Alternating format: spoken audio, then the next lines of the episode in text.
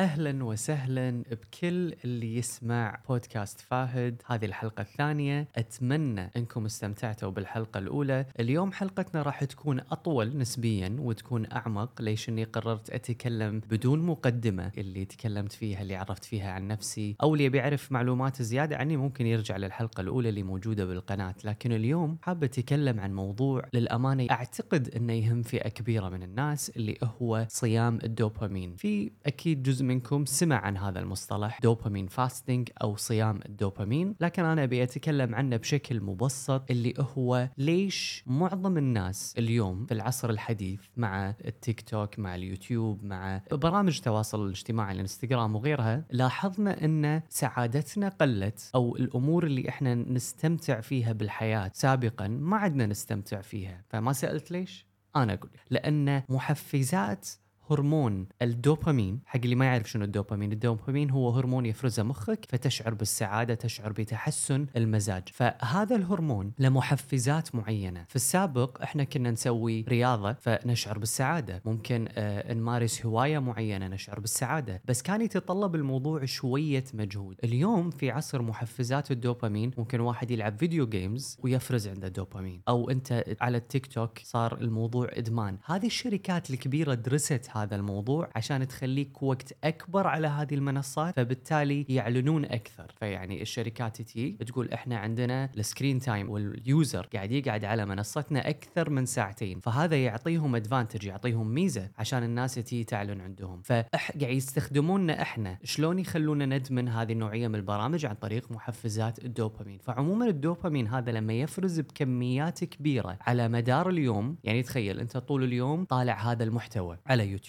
على تيك توك ال video games مثلا الحق اللي يلعب بالكمبيوتر أو السوني نتفليكس كل هذه الأشياء اللي تحفز الدوبامين. فعقلك يتجه إلى الكسل بعدين. إذا أنت تبي تسوي شيء من محفزات الدوبامين الطبيعية يصير مالك خلق. ليش؟ لأن في طريقة أسهل لإنتاج الدوبامين. فلذلك الدوبامين لما يفرز بكميات ضخمة بعد فترة تصير الأشياء البسيطة اللي كانت تسعدك ما عادت تسعدك. فشنو الحل؟ طلع شيء طلعت دراسه يقول لك نسوي صيام الدوبامين. شنو الهدف من صيام الدوبامين؟ كأنا إحنا قاعد نرد إعدادات المصنع لأن إحنا عقلنا أفرز بكميات كبيرة جدا من الدوبامين فإحنا نوقفه تماما. أول خطوة طبعا أنا هذا التمرين اللي قاعد أتكلم عنه أنا أصلا سويته. عندي يوم بالأسبوع اخترت أنا يوم السبت، هذا اليوم ما أتابع فيه social media، ما أطالع فيه محتوى مثل نتفليكس، أنا ألعب games بعد فحتى بهذا اليوم ما ألعب games، ما أسوي أي نوع من محفزات الدوبامين السهلة. أحاول آخذ دوباميني مثلا من قراءة كتاب من ممارسة الرياضة أتصل على أصدقائي أحاول أطلع أغير جو. فإحنا الهدف من هذا الصيام أن إحنا ناخذ يوم واحد بالأسبوع على الأقل نترك فيه هذه العادات اللي تسبب إفرازات غير طبيعية لهرمونات السعادة في مخنا. شنو راح ينتج من هذا الشيء؟ راح ينتج أن إحنا نسوي ريست نعيد إعدادات المصنع مالت مخنا.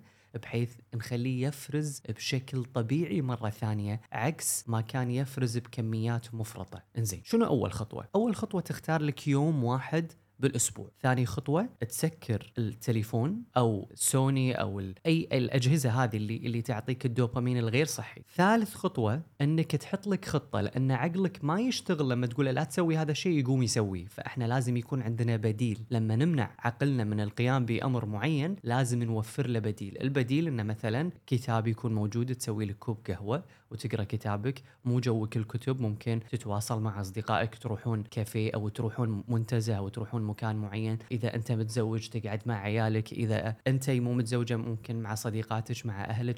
تحطي لك برنامج معين. لأن لابد من وجود البديل عشان نستبدل العادة السيئة بالعادة الإيجابية. تمام؟ في بعض الناس تسأل ليش إحنا عندنا إدمان تليفون؟ في ناس ما تقدر تهد تليفون طول الوقت سواء هو طالع هو مع أهله هو مع اصدقائه هو بالجامعة هو بالعمل دائما يكون مع التليفون. هو مو تعلق بالتليفون بحد ذاته هو أدمن على شيء أو إفراز هرمون الدوبامين في مخه. يعني حتى طلعت دراسة على فيسبوك وعلى انستغرام أنت لما يجيلك like أو لما يجيلك notification إن أحد راسلك يعطيك جرعة صغيرة من الدوبامين لكن باستمرارها يفرز بكميات أكبر. فإحنا إذا عالجنا المشكلة الأساسية أنا دائما ألجأ إذا نبي نحل مشكلة نروح لجذورها ما نعالج ما نعالجها من السطح. فأنا أمانة ألجأ لل social media لكن بحدود معينة بحيث إنه ما يأثر على إفراز هرمونات السعادة على المدى الطويل لمخي فأحاول يعني أ mix بينهم. لكن الأغلب أحاول نسبة خلينا نقول 70 30 70% محفزات الدوبامين الصحية و30% أتركها للأمور الثانية اللي تسعدني. أنا مو قاعد أحاول أمنعك إنك تسوي شيء معين. إذا أنت مقتنع تمام. إذا أنت مستانس ومرتاح تمام. كمل ما أنت عليه. أنا بس قاعد أقول بأن هناك طريقة أفضل وهذا على المدى البعيد قد يؤثر سلبا عليك. إذا أنت متضايق بس ما تدري ليش إذا أنت تعتقد بأن ما قمت تستمتع بالأشياء اللي كنت تستمتع فيها فأعتقد بأن المشكلة تقع في الإفراط في إفراز هذا الهرمون اللي تكلمنا عنه.